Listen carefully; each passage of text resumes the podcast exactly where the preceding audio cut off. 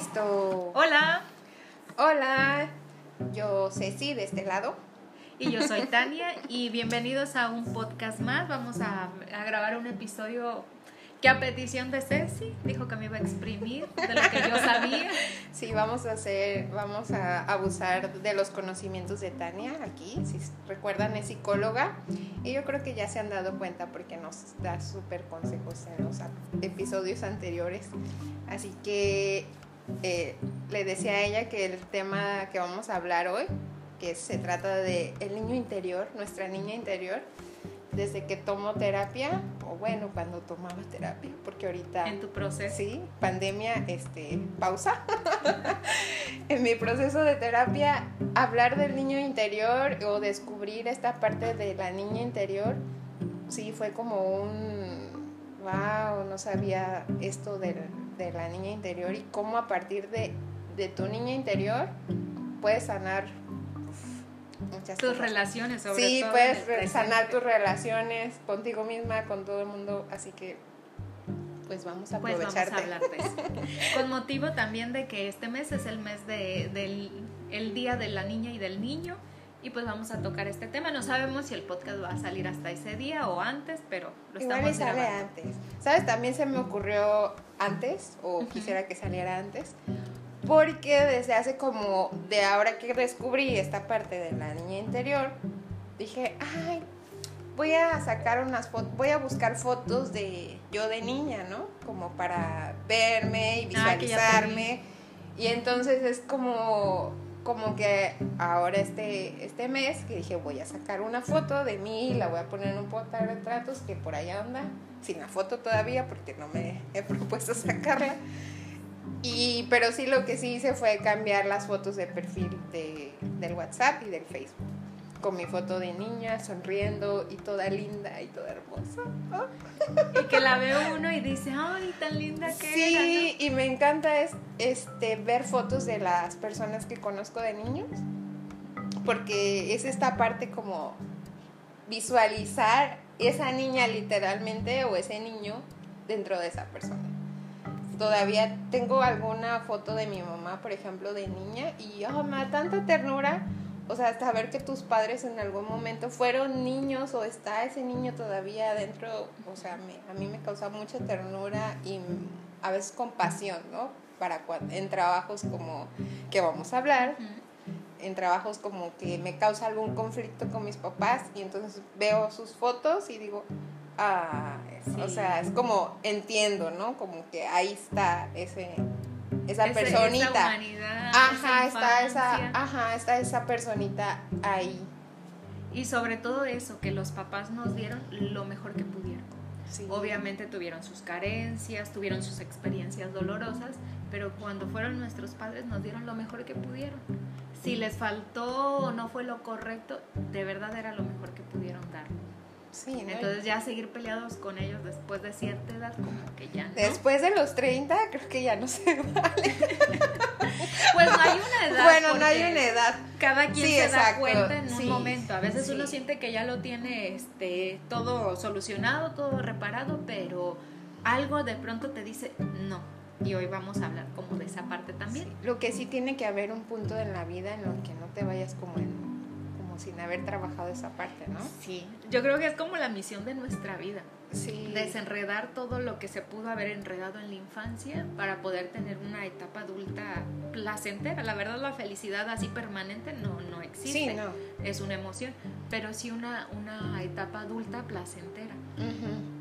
Y allá uno si, si no se quiere hacer consciente o si quiere vivir peleado constantemente con el recuerdo, porque a veces los papás o las mamás ya ni están y uno todavía sigue ahí guardando resentimiento, pues ya ahí es decisión personal. Uh -huh. Pero se puede, se puede tener una vida adulta ya liberado de eso y disfrutar más, porque cuando se repara esa parte de, eh, de esa herida emocional en, en la infancia, cuando se repara, tus relaciones cambian sea con compañeros de trabajo, sea con las amistades, sea con la pareja, sobre todo con la pareja, porque es donde más se refleja Sí. lo que traemos mal adentro.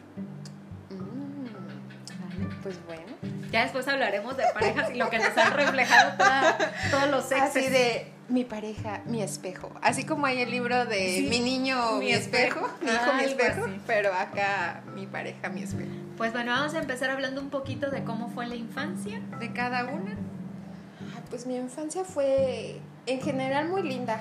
O sea, pues sí, lo normal. Fui hija única hasta los siete años, que eso es importante creo, porque Sí. los siete años es como parte, hay un antes y un después también, Sí. ¿no? Como esta teoría También de el terminar cada... la primaria, el cambio a la, a la del kinder a la primaria, perdón. Exacto, sí, hay sí. muchos cambios y que llega un gran cambio a tu vida. Sí, llegó esa niña, si me está escuchando, saludos. Saludos. Sí, llegó esa niña y entonces mi hermana y llegó a revolucionar el asunto, pues, porque A ya no... todo el Sí, ya no era la hija única, la que todo para mí. Y de alguna forma mis papás trataron, sobre todo mi papá trató como de mantener siempre mi estatus de niña independiente y niña hija única. Pero... Hizo su sí, lucha, hizo- Sí, hizo su lucha. Sí, sí, siempre como que yo pedía tener un tener compañía, eso sí, siempre, siempre. Yo recuerdo que desde que tenía uso de razón era como, ay, vamos a salir, invita a mi prima. Ay, invita a alguien, porque como nomás vamos a ir tú y yo, mamá, o así como que... Sí, querías más, más Sí, niños, sí, niñas. quería forum. Ah. Pero sí, en general, bien. Dos, tres cositas que ahora de adulta entiendes y dices, pues así, como no, pues hicieron lo mejor que pudieron con lo que tuvieron. Pero en general, bien, bien. Igual, y si vamos recordando cositas con lo que vamos Lo hablando. vamos a ir Ajá. compartiendo, así que este episodio va a ser también de conocer Sí, cosas. sí, una chica ya era muy parlanchina, muy habladora, así súper, no era nada tímida. Ahora estoy como reencontrándome con esa parte porque yo pues era así, dirigía los honores y como que muy líder nata en, en- en mi niñez hasta los siete años, siete u ocho años. Y ya después como que me, en la adolescencia como que, ugh, me retru, me, así como que me Te pusiste más tímida. te Ajá, sí, sí, sí. Y ahora, a partir de este trabajo, es como, ah, yo era así, yo era así. ¿Y Incluso qué me me acuerdo. Ajá, incluso me acuerdo que, que grababa, o sea, entre mis juegos, siempre estuvo también esta parte de lo que me dedico, el, el diseño de modas. Pero también grababa en esas grabadoras Que con cassette. eh, y, y luego borrabas las cintas y Sí, ya sí, sí, sí, estoy Me que digo, igual. yo creo que debo de tener por ahí alguna con mi vocecilla de niña. Este, ajá, y gra- grababa comerciales. No sé si te acuerdas de esos comerciales de que vendían cosas todo el día. Oye, yo no me acordaba, pero ahorita que lo dices, yo jugaba a hacer como un programa con, pues cuando éramos niñas, hasta de cantar y todo, de lo que veíamos en la tele. Y a mí me gustaba conducir. ¿Ves? No me acordaba. ya me estoy acordando. Eh, de estamos descubriendo cosas. Sí, recordando, buscando ahí cosas que nunca había hablado y ahorita me acordé que sí, que hacíamos el show y ya sabes, cantar con el peine, Ajá. el cepillo de cabello. Sí, esa parte también. Pero sí, yo me acuerdo mucho de, de, de decir, agarrar la grabadora, poner el cassette, agarrar los dos, porque eran dos botoncitos al mismo tiempo. acuerdo. Y era de, hola, aquí te traigo, y no sé, si tenía una pluma en el, en el, ahí en donde, aquí te traigo una pluma, y la pluma no sé qué. o sea, incluso era vendedora, y no sé, o sea, no siento que no soy vendedora, dijeras tú, esto me estoy acordando también, pero, pero sí vendía cosas y decía noticias entre comillas falsas y así, ¿no? O datos curiosos por ahí debo de tener esas grabaciones. Entonces, mira, pues Así estamos fue jugando ya la de grande. infancia. Seguimos jugando, así es la vida, pero ya ahora otro nivel. Ujú. Sí, pues yo mi infancia me acuerdo, mira, yo sí nací como en grupito. Mi hermano mayor me, es mayor para mí tres años. Fue hijo único tres años. Después nazco yo y hasta ahí era como que la familia de, de fotografía, mamá, papá, niño y niña, ¿no? Eh, bien completito el cual. Pero como a los seis meses de edad, de mi edad, se chispoteó por ahí. Mi hermano menor, que qué bueno que, que llegó, ¿no? Porque nos llevamos bien poquito. Y pues mi hermano menor, mayor, pues obviamente iba como más rápido en todas las etapas. Yo apenas estaba por entrar al kinder y él ya iba a ir a la primaria. Entonces con el menor, porque aparte nos llevamos muy poquito, pues hicimos como, sí, casi casi como gemelos. Ajá, como Hasta la fecha seguimos así cercanos. Con los dos me llevo muy bien, pero con el menor es como esa parte de como que si fuéramos de la misma edad y las mismas etapas. Aparte somos solteros los dos. Pero sí, la infancia en mi caso fue de mucho juego. En ese entonces se podía salir a jugar a la calle. Sí me tuve que adaptar porque obviamente ninguno de los dos quería jugar a las muñecas. Entonces, pues obviamente nuestros juegos eran de deportes, eran también, llegué a jugar carritos, me acuerdo que en ese entonces había unos muñequitos que, ¿cómo se llamaban? Que recuerdo que se les quitaba como la peluca, este, Playmobil, si mal no recuerdo. Creo, que jugábamos a eso y pues eran muñequitos en general y entonces podíamos jugar a eso, los carritos, el básquet, el boli, eh, los juegos de, de piso, que el avioncito todo eso. Ya más grandecitos que ya podíamos salirnos a la calle e ir como durante toda, a, lo largo de toda la cuadra, pues empezamos a tener amigos de toda la cuadra y si éramos una bola. Éramos un montón y jugábamos, pues, ya sabes, a las agarradas y todo. Entonces mi infancia fue de mucho juego, de estar este, en contacto con muchos niños, con mis hermanos. Para empezar, yo soy la del medio, soy la única mujer y pues todo el, todo el vecindario ya cuando teníamos como por ahí de 7, 8, las bicicletas, luego de, vino la moda de los patines y todos en patines. Ay, sí. Sí, y recuerdo que yo sabía patinar, no era muy buena, pero no sé en qué momento se fueron mis patines. ah, ya me acordé, ya me acordé. Sí, sí. sí. Y entonces esa parte de, de jugar, sí, estuvo muy bien. Obviamente de, en casa, pues sí, un papá muy estricto, la, la, cosa fue muy tradicional. Mi papá estricto que iba a trabajar y regresaba tarde y era como el que se le daban los recaditos de hizo esto, ya, ok, el regaño, Y mi mamá, este, también algo estricta, pero era muy jovencita. A mí me tuvo a los 22 años, a mi hermano mayor a los 19, pues al menor a los 23, casi 24. Entonces sí, fue muy jovencita mi mamá y pues este obviamente sus límites eran diferentes se desesperaba pues estaba joven yo a esa edad pues era todavía una bebé. Ay, todavía sí todavía lo soy pero a esa edad más.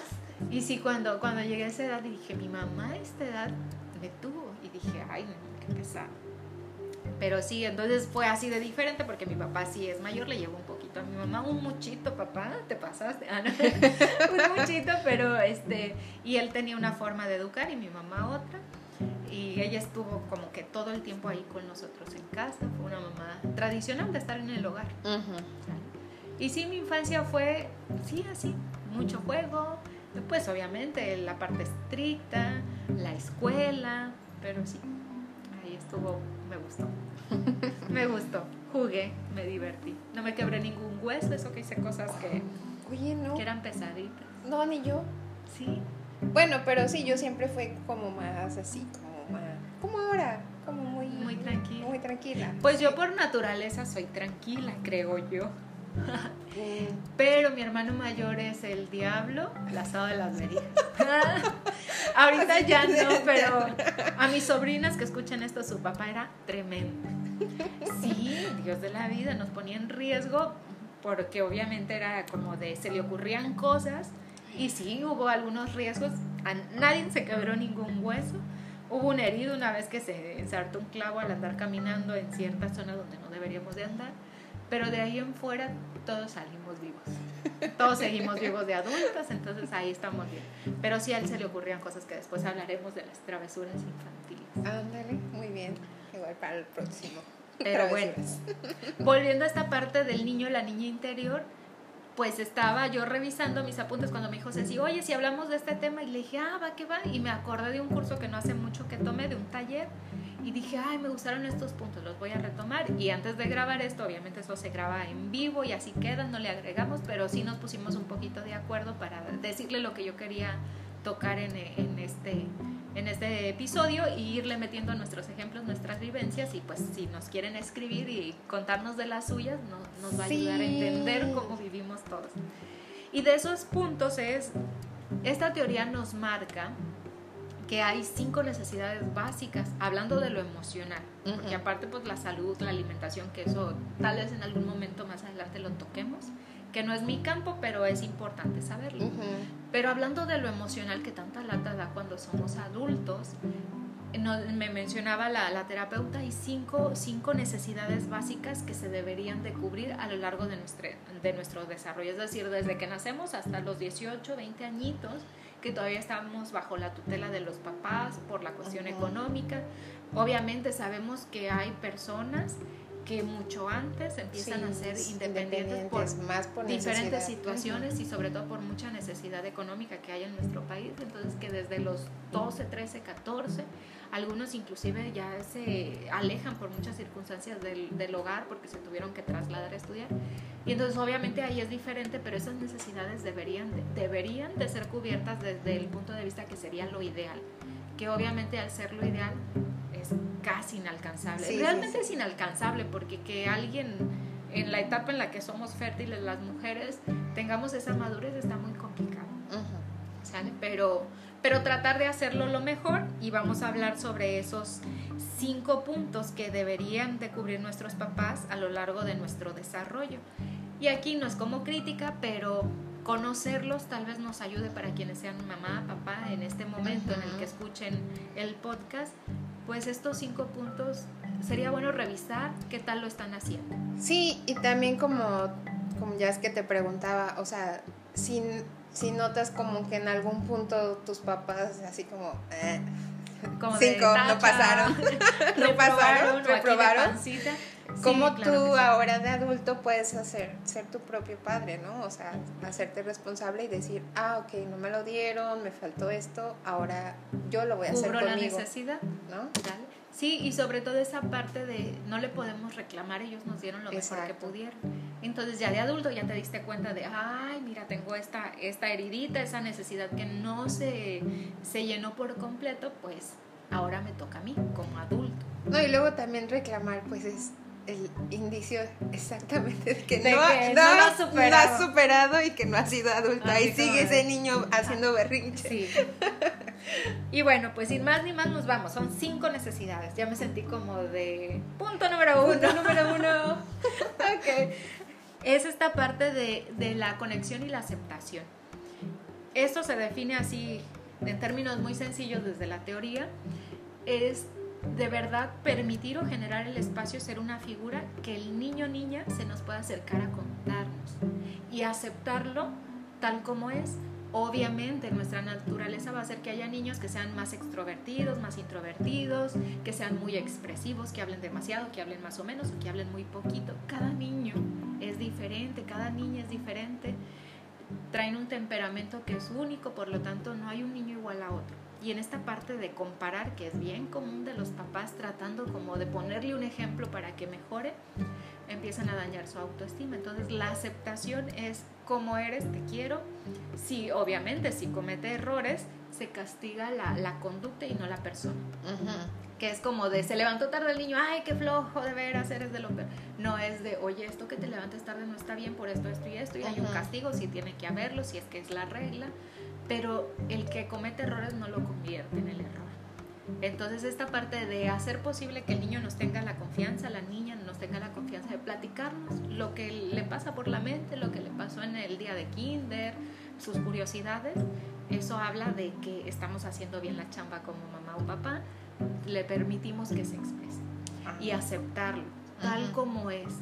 Así como no hay padres perfectos, tampoco hay niños perfectos y hay que aprender a aceptarlos no son un concurso los hijos, porque luego los papás es así como, ¿cuál es la más bonita? ¿Cuál es la más lista? Y no es un concurso, hay que dejarlos que... Oh my God, papás reprobados. Evalúense en casa y vamos a ver qué tal. Sí, porque de pronto se utiliza a los hijos para, para lucirnos nosotros. Y esa es una carencia que no está satisfecha de la infancia. Y mm. los niños no son para eso, señores, señoras. y señoritas. Y señoritas. Sí, hay mucha mami soltera. Que realmente eso de mamá soltera, bueno, ya será punto de otro, porque sí, yo esa parte como que digo... Mm, así de, de no se hacen solos los niños. Sí, sí. Hay, padres irresponsables. Ok. Entonces, con respecto al punto uno es eso, darles como esa facilidad de que se acerquen a nosotros. El punto número dos es permitirles que sean autónomos y se desempeñen. En esta parte la autonomía y el desempeño es permitir que el niño pueda hacer por sí mismo de acuerdo a su edad. Obviamente no vas a mandar a un niño de dos años a la tienda a comprar este el pan. no, es de acuerdo a su edad permitirle hacer si el niño ya aprendió que esto se da como por ahí de los ocho meses, el añito, no estoy muy bien en las etapas eh, físicas o de desarrollo motriz en este momento, pero hay una etapa por ahí del añito, alrededor del año, que el niño aprende pues a piscar porque está aprendiendo sus movimientos finos y ya pues agarra el dedo índice y el dedo pulgar y empieza a querer agarrar la comidita. Y obviamente el papá o la mamá desesperado que ay se va a ensuciar y que entonces no se organiza y le limita a que haga uso de una habilidad que es nueva y que tiene que practicar. Entonces esta parte del desempeño es hay que permitirles lo que están queriendo hacer, permítaselo. Obviamente que no los ponga en riesgo. Y entonces esta parte de la autonomía también permitirles elegir. Por ejemplo, elegir la ropa. El niño a los dos añitos y en adelante ya tiene como conciencia y ya reconoce cuáles son sus gustos desde colores, de qué ropa le acomoda mejor, qué ropa le incomoda y tienen esa necesidad y hay que cubrirla, darles esa autonomía.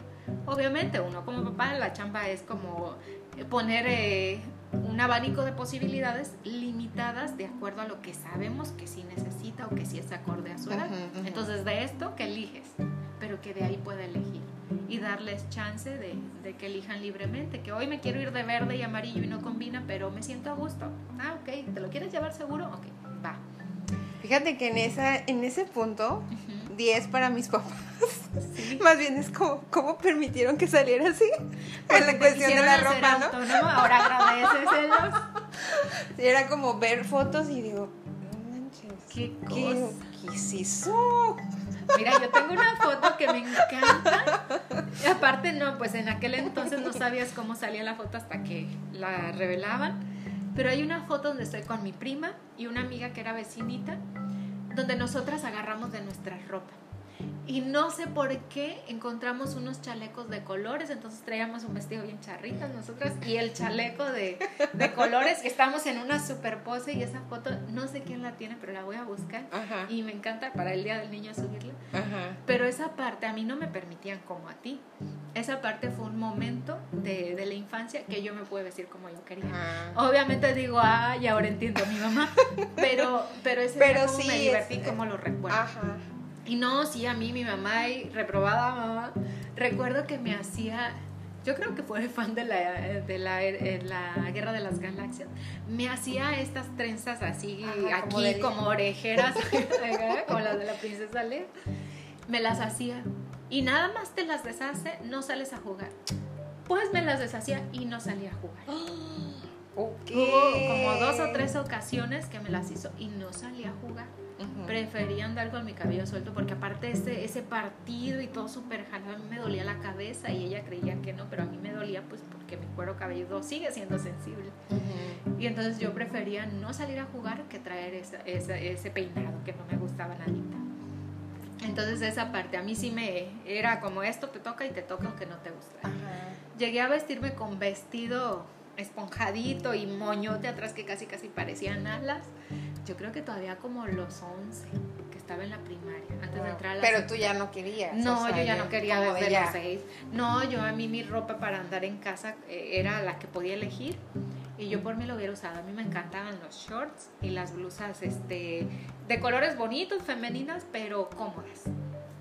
Y yo hubiera sido feliz andando por la vida así. Aparte, si hubiera ahorrado un buen de dinero, pero bueno. Ella me quería poner el vestidito de muñeca. Le faltó jugar a las muñecas, yo creo. Ah, y esta parte como de hacer cosas, por ejemplo, mi, mi mamá desde como de se pueden hacer, no sé, unas quesadillas, se pueden... Luego tenía su frase de, ¿no han comido? ¿Por qué no han comido? Si el refri, no me llevé el refri ayer. y, y hacía un recuento, ¿no? Hay frijoles, hay queso, hay tortillas, se hubieran podido calentar, hacerse unas quesadillas, se hubieran podido hacer esto, se hubieran podido hacer lo otro, nada más tenían que calentar tal cosa porque no han comido, o sea, cosas así que ya nos permitía hacer desde, desde muy, pequeños. igual para ir, no sé, venir al centro. Igual también, yo creo que aprendí a andar en combi como desde los 8 años. No, ocho, fíjate que nueve hay- años. a mí sí me, me limitaron. Oye, sí es cierto, me estoy dando cuenta. También mi papá, uh, este, yo sí, la primera vez que anduve en transporte público sola, todavía recuerdo, yo creo, ya estaba en la secundaria o en la prepa. Porque aparte de siempre viví muy cerca de la las prepa, escuelas. así. Sí, ¿tú crees? Siempre viví muy cerca de las escuelas donde Ah, bueno, estudié. también, o sea, siempre también viví cerca. Y, y la prepa, hubo una temporada que yo era niñera de mis sobrin de mis primas más chiquitas. Y una, una temporada que mis tíos trabajaban, llegaban muy noche, entonces yo me las cuidaba durante la tarde y obviamente me quedaba a dormir ahí. Y pues de ahí me tenía que venir a la prepa. Fueron días, no recuerdo cuánto, pero recuerdo que esa fue la primera vez, que aparte era una colonia diferente y yo no sabía cómo llegar de ahí a la prepa, me explicaron. Y obviamente, pues yo dije, sí entiendo, porque dije, si no, no me van a querer dejar ir. Y yo ya quería, yo ya quería aprender cómo andar por mi cuenta. Y pues recuerdo que bajé del edificio y yo así, bueno, aquí, aquí hay muchos chicos que estudian ahí la misma prepa que yo. Y ahí voy caminando y dije, tengo que bajar. Ajá. Eso era así como la avenida. yo ya sabía que hacia allá, pero qué callecita exactamente, por dónde. Y pues en eso veo pasar a alguien con el uniforme de, de Y mi escuela. "Lo sigo". Y ahí voy caminando. Dije, tiene que ir para allá. Qué bueno que sí iba para allá, no Sí, recuerdo sí. quién era. Y pues ya tomé, tomé el transporte público que iba a la escuela y todavía me dejaba un poco lejos y de ahí había que caminar. No, hombre, todo, todo eso y todavía recuerdo la emoción. Y sí fue en la prepa. Ahí sí se tardaron mucho en dejarme, dejarme hacer.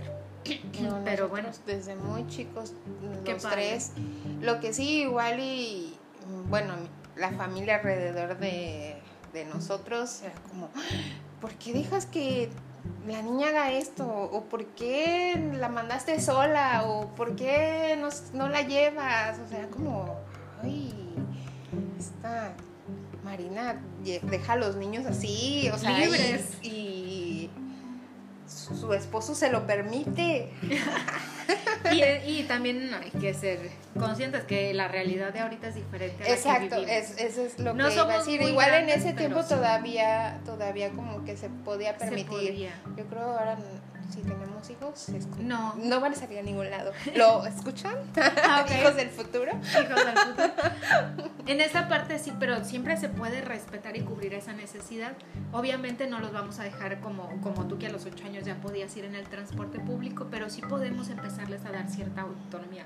Por ejemplo, a mí se me ocurre que aquí los taxis son bastante seguros, los de sitio.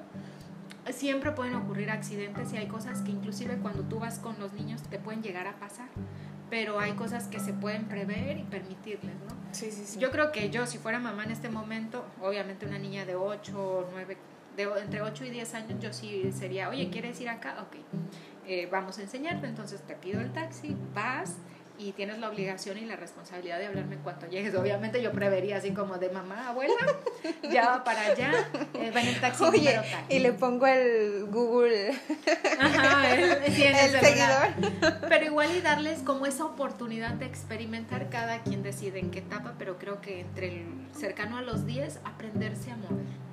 Tal vez a dar las instrucciones, a lo mejor dices, no, no me atrevo, y sobre todo para los que viven en ciudades grandes y no se los recomiendo, cada quien decide.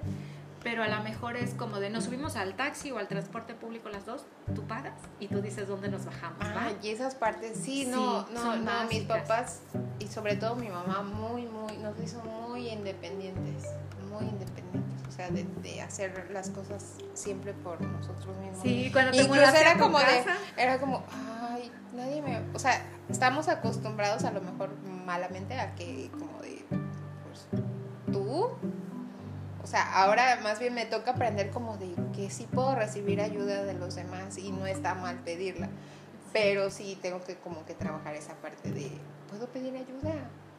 Sí, porque aprendiste puedo, mucha ajá. autonomía y está bien, solo es como reestructurarlo ahora de grande, de bueno, de niña sí. funcionó, aprendí, pero hay cosas en las que ya no aplican. Sí, sí, sí.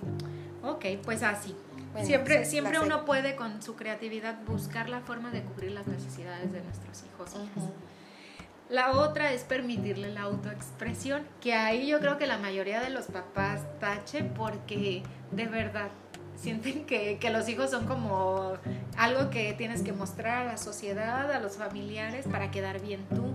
Y en ese querer, querer quedar bien por cómo somos como mamá, papá y que el niño sea correcto y hable bien. Y en la casa decimos groserías, pero que el niño no las repite. Y cuando las repites así como de qué. Y esta parte de la autoexpresión es permitirles que puedan expresar lo que piensan, lo que sienten, si tienen algún talento y les gusta bailar, cantar. No restringirlos, son niños. Obviamente con, con cada etapa van a ir este, modificándose y obviamente de pequeñitos uno es súper extrovertido, o la mayoría, no todos, no es regla, pero como por ahí de los 7, 8 años le empezamos a bajar porque estamos justamente por cambiar de etapa y que se empiezan a cambiar cosas en nuestro interior y pues obviamente la adolescencia puede ser muy diferente a como fuimos de la infancia, que es lo que tú platicabas. Y aquí en esta parte de, de, la, de poder expresar lo que siente o lo que el niño cree, es permitirles que hablen. En mi época era muy de, estos son pláticas de adultos y pum, te callas. Ahorita sí, y algunos critican de, ay, es que cómo dejan que el niño opine y que todo. Hay momentos, hay cosas, hay temas que no deberíamos de hablar frente a los niños para empezar. ¿sí? Y entonces que uno como papá, pues somos los adultos, hay que organizarnos para no tener la necesidad de hablar de ciertos temas frente a los niños, incluidas las discusiones con la pareja. Pero en, otras cosas que dices no tiene nada de malo, si son cosas de adultos, pero pues el niño anda por aquí jugando y este también en su espacio y de pronto va a querer opinar. A ver, si estás en algo todavía como que espera tu turno y sigues tú con el tema y después ahora sí que querías decir y prestarle la atención y que se sienta escuchado. A lo mejor lo que dice no encaja, no aplica y ya le podemos explicar de, ¿sabes qué? Mira, esto que dices parece interesante, pero no puede aplicar por esto y esto. Y le explicamos el por qué su idea no podría aplicar ahorita, pero no le decimos, ¿tú qué sabes? Ay, cállate, para esas ideas, tú eres un niño, tú no sabes. ¿Sale? Sí, porque lo anulas. Sí, anulas esta capacidad de expresarse y empieza a creer que lo que él piensa o siente no es válido. Y esto de adultos nos da muchos problemas. Sí. Sí. Así, ¿qué calificación tienen?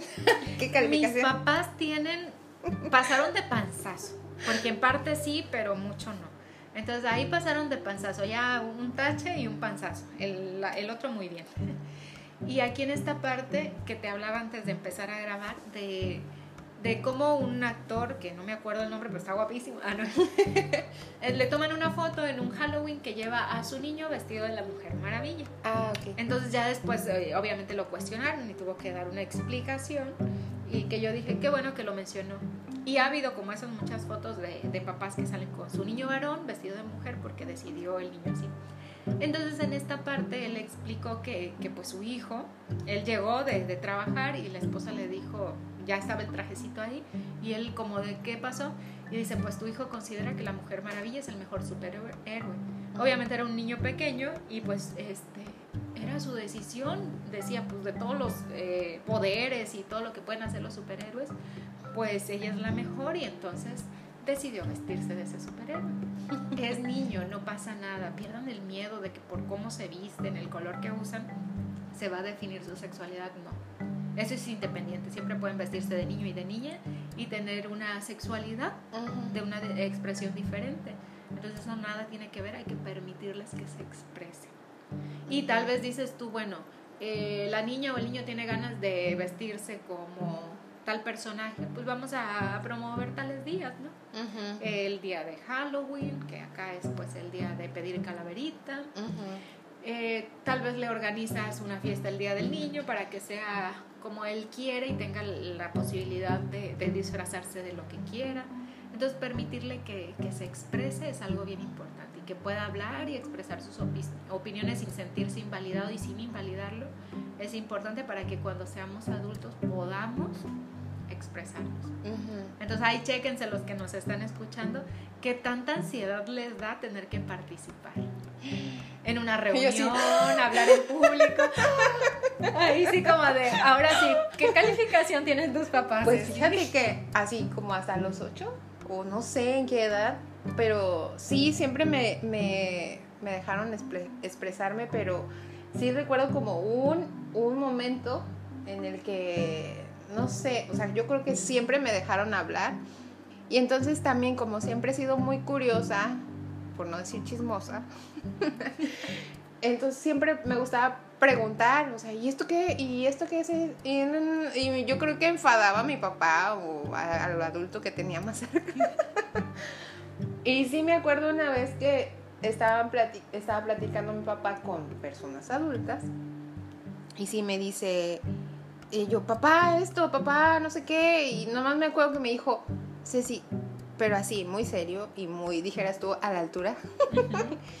Ceci, cuando estén hablando los adultos, tú debes de esperar y no debes de opinar, así como no debes de opinar porque están hablando adultos.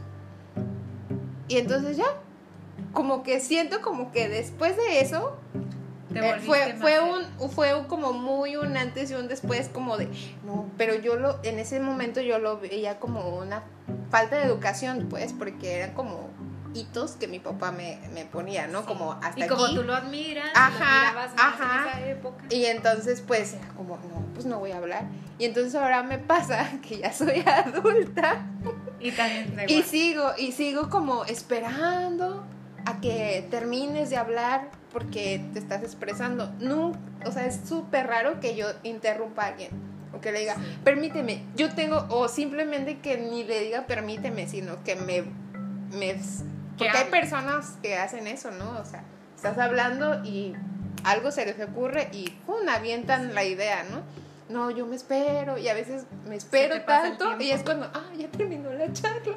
Ya no, ya, o ya, no, encaja. Ya no encaja, ajá, ya no encaja el comentario y ya no encaja y entonces me acuerdo como de, oh my god, este, yo soy adulta, podría haber interrumpido pido, entre comillas, ¿no? Sí, o esa parte cuando ya somos adultos y le seguimos hablando de usted a algunas personas que son mayores, pero ya estamos como en el mismo nivel.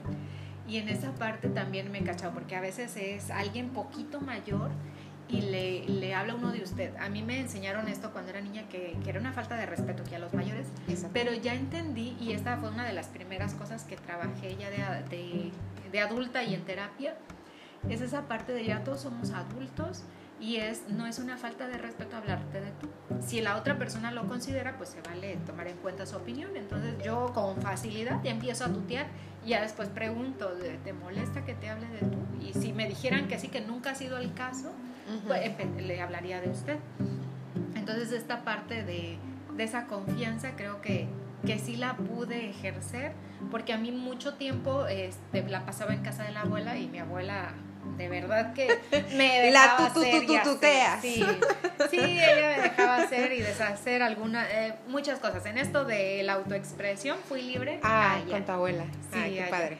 Sí, jugaba y todo, me regañaba, pero me dejaba hacer.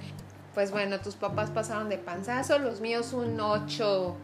Un 8 hasta los 8. un 8 hasta los 8, ok. Y el otro punto, que ya estamos en el punto número 4, es límites reales. Aquí, y algo que le critican mucho a estas generaciones que educan a estos padres modernos, es que no le ponen límites a los niños, vamos a hacer de límites realistas.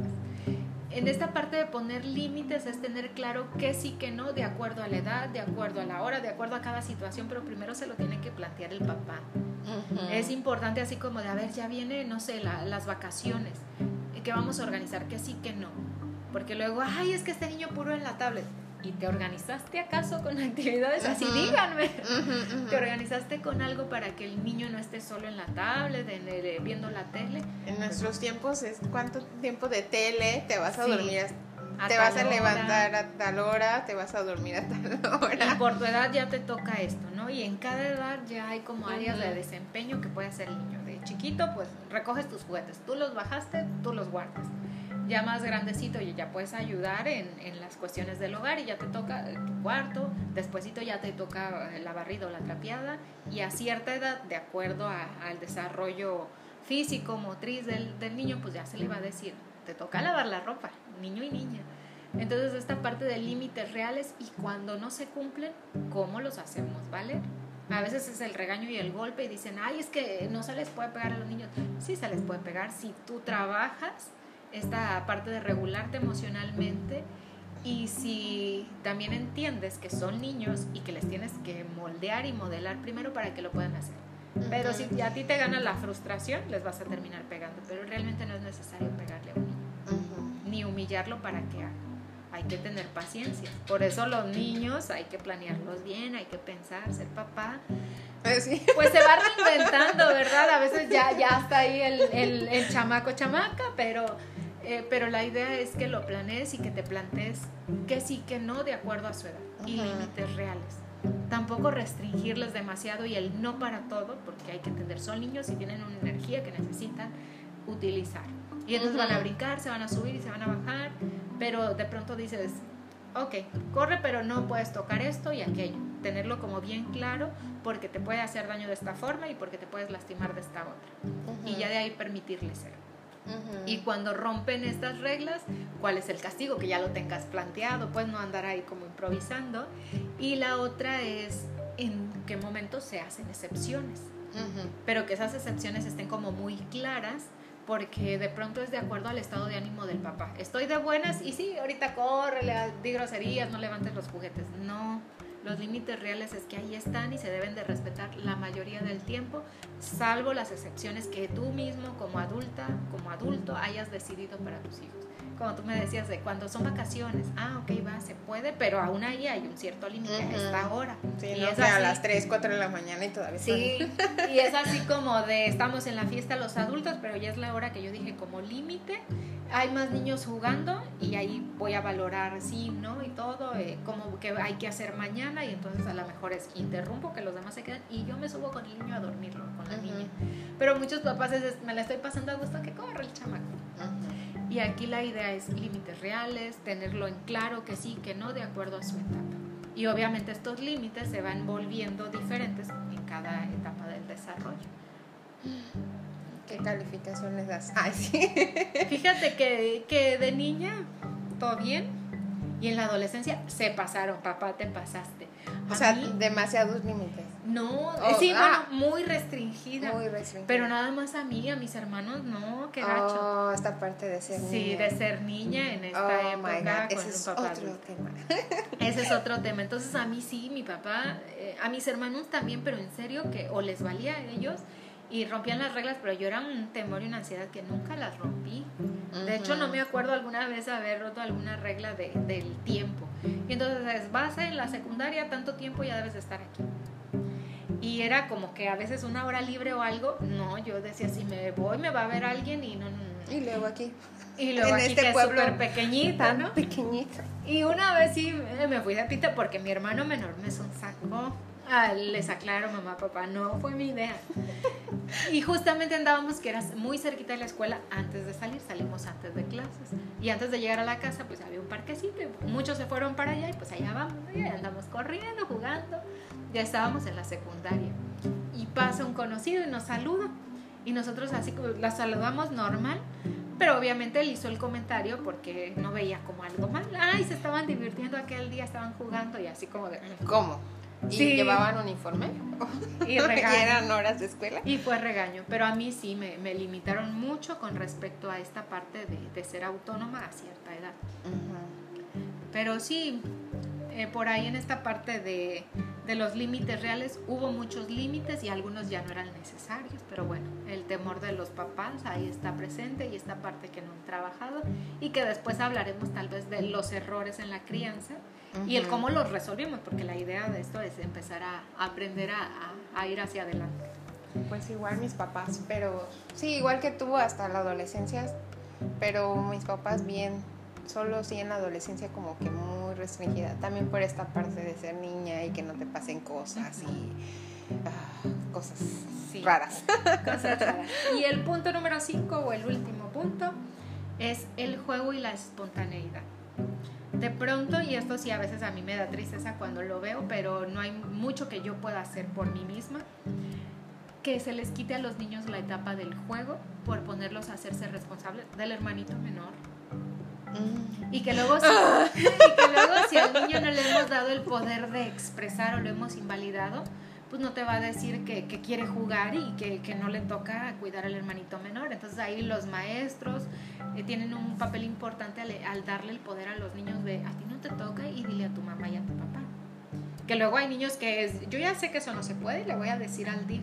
A mí me parece buena idea, aunque sí, para que los papás empiecen a pensarle mejor de cómo educar y no es un chantaje, es algo real, es un derecho del niño. Entonces, cuando a los niños los ponen a cuidar a sus hermanos menores, entiendo que es así como un momento o un imprevisto de, oye, échale un ojito en lo que me baño, ¿no? Pero no como Pero que una de pronto es, váyanse a jugar y tú te encargas de tu hermano el menor. Y si le pasa algo, ¿qué pasó? Y ya regañan al mayorcito, cuando los dos son niños. Cuando es tu culpa. Ajá. Entonces, esta parte y la otra, el trabajo infantil. Ver a los niños que a 5, 6, 7 años andan vendiendo cositas en la calle porque a los papás pues, no les alcanzó. y yo entiendo que hay muchos problemas de, de situaciones eh, sociales y económicas en nuestro país, pero esa parte creo que es muy importante, tratar de hacer más por la infancia y esto de, ay, tente un hijo, oye, con tanto niño trabajando, con tanto niño que no puede disfrutar, pues hay que hacer algo diferente también. No nomás es niños y niños y niños en este mundo, no niñas. Entonces sí, esa parte de, de permitirles el juego, de permitirles que sean espontáneos y no coartarles y de pronto avergonzarlos porque hicieron algo que pues se le ocurrió al niño, a la niña también, pero a mí como papá o mamá me avergüenza y ya le digo, no, cálmate. Creo Sí. que ahí está. Sí, Creo que ahí está. Sí, yo también me llegó un flashback. Creo que ahí está, porque sí, sí, yo tuve que cuidar a mis hermanos como de los, no sé, una parte de mi, de mi niñez y parte de mi pubertad, adolescencia. O sea, fue como que yo luego le hago las bromas así de, yo te crié, chamaquito. Sobre Me todo, respetas. Ajá, me respetas porque yo te bañaba. Sí. Sí. Sí, era, era, sí hubo una etapa en mi niñez De en la que era de mucha responsabilidad, hacer de comer. Sí, como si fuera su madre de esos niños. Lo siento, mamá, pero es verdad. Ya está perdonado. Pero, Pero sucedió. pero sucedió y pues no está chido. Y Y, sí entonces yo creo tu- que fíjate, fíjate que fue eso. Porque sí, yo era muy espontánea, muy creativa, muy... Y, Y de pronto, pum. Nace, nace la Sí, chica. nace la mamá Ceci. Sí. Y bueno, estos son los cinco puntos. Yo me acordé de algo también ahorita el flashback. eh, fue, a mí me gustaba bailar de niña.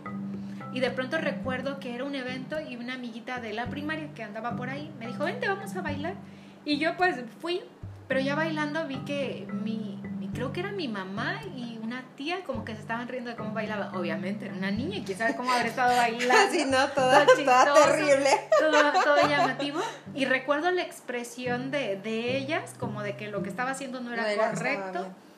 Y después de ahí no bailé durante muchísimo tiempo hasta que me fui a la universidad. Todavía recuerdo una, una escena donde me, era mi cumple, la mayoría de edad, Aja. y me lleva el animador a bailar. No, hombre, la vergüenza. Y me puse súper tiesa y no podía bailar. Hay testigos de ese evento, que bueno que no había cámaras. Ajá. Pero sí horrible, sufrí.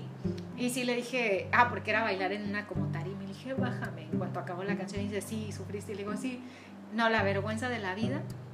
Y obviamente ya en, ese, en esa época ya estaba en el proceso terapéutico por la, por la carrera.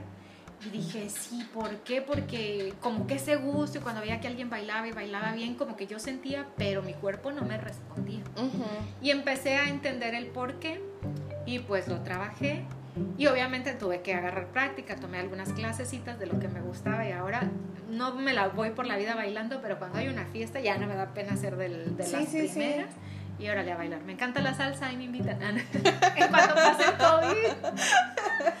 Sí. Y estas son las cosas que van pasando a lo largo de nuestra infancia, que nos marcan y que van formando el adulto o la adulta Ajá. que somos ahora. Y entonces como ese niño que, que fuiste y que pues ya, o sea, ahora sí que lo que hicieron por, por ti, lo que te cuidaron, pues ya, qué bien, y lo que te faltó, pues Te toca. te toca, ahora sí que Sí. te toca. Sí, ¿Cómo? tiene una, una fecha de caducidad el, el reclamarle a los papás de lo que de lo que está mal en nosotros y creo que esa fecha ya pasó un Sí, tiempo. ya, ya pasó. Sí, y ya si ya estás en pareja y todavía quieres estarle reclamando a tus papás ya. Pero en otro episodio, para no alarga- alargar más esto, vamos a hablar de cómo empezar a darnos cuenta si todavía hay conflicto ahí con el cómo fuimos educados, criados durante la Ujú. infancia y adolescencia y si todavía estamos esperando que alguien más se haga responsable de estas necesidades no satisfechas. Sí. ¿sale? Sí, cómo, sí, cómo trabajar esta parte de sí, de qué hacer ahora que ya eres adulto, qué hacer con, con ser tu mamá, ser tu papá, de, de esa niña que todavía, ese niño que todavía... Sobre todo se- ser el adulto responsable Sí, de ese niño o niña que sí, vive sobre dentro. todo a mí en lo que me, en lo personal me cuesta mucho trabajo el disciplinarme, que a veces digo, mamá, Los reales ahí ajá, necesito como a mi mamá que me esté, Ceci, levántate, Ceci, la gente ya fue y vino, hay muchas cosas que hacer, nomás va a estar así, o qué vas a hacer, o esta parte de que mi mamá mucho estaba ahí, ¿no? Como de, sí, poniéndome... Dice por acá riándonos. Sí, arreándome. Y entonces ahora que no está es como, oh my god, yo me tengo que arrear. Y entonces luego digo, Ceci, le hablo como a mi Ceci de la foto. De, Ceci, por favor, esto te va a hacer bien. Levántate al gimnasio. ¿Quieres Yo sé que no buena? quieres. Ajá. Ni modo, te toca, Sí. o te toca dormir, duérmete temprano. Cosas Y en, así, y en ¿no? todas esas conductas que tenemos de adultos, como que la falta de disciplina, postergar, son esos patrones que se fueron formando durante esta crianza y, y necesidades que no se resolvieron y todo. Pero bueno, ya nos aventamos la hora. Queríamos que esto fuera de media hora máximo, pero no, eh, me emociono y tú no me detienes. No, está genial. Sí, sí, sí, sí, sí. Bueno, ya por último, eh, pues sí, este, bueno, yo quiero concluir con el, Sí. esta parte que a mí me ha funcionado, como verme cuando no quiero hacer algo o cuando algo externo me daña, como pensar en mí como una niña chiquita, de decir, a mi Ceci le permitirían que le hicieran esto, y ya es como, como de, ay, vente, vente, no quieren jugar contigo, ya te hicieron algo, vente, vámonos. Sí. Sí, y también viceversa, cuando me pasa algo con, por ejemplo, con mis papás, muchas de las cosas que ya, ya sané con ellos es precisamente ver, verlos o imaginármelos como unos niños, o sea, como niños, que pues ahí está como decir, ay, ellos también fueron, o sea, ellos también fueron niños y hay un niño ahí que hizo esto y no fue y no lo hizo por fregar, sino porque pues también a él lo criaron y le dieron también lo lo criaron con lo mejor que, que tuvieron a los dos y entonces también esta parte como de ah, ok va estamos en paz Sí, y bueno, de eso vamos a hablar en otro episodio sobre eh, qué hacer para sanar esta relación con nuestros padres, para poder ser ese adulto independiente eh, que viva satisfactoriamente su vida. sí cómo dejar que el niño nuestra niño niño interior salga Sea libre. sea libre Bueno, pues gracias por escucharnos. Llevamos, wow, casi una hora. Nunca creí que íbamos a durar una hora hablando y seguir emocionada, Oh pero my God. muy bien. Pues nos vemos en otro episodio. Yo soy Tania, yo soy Ceci y este es el podcast singular singular.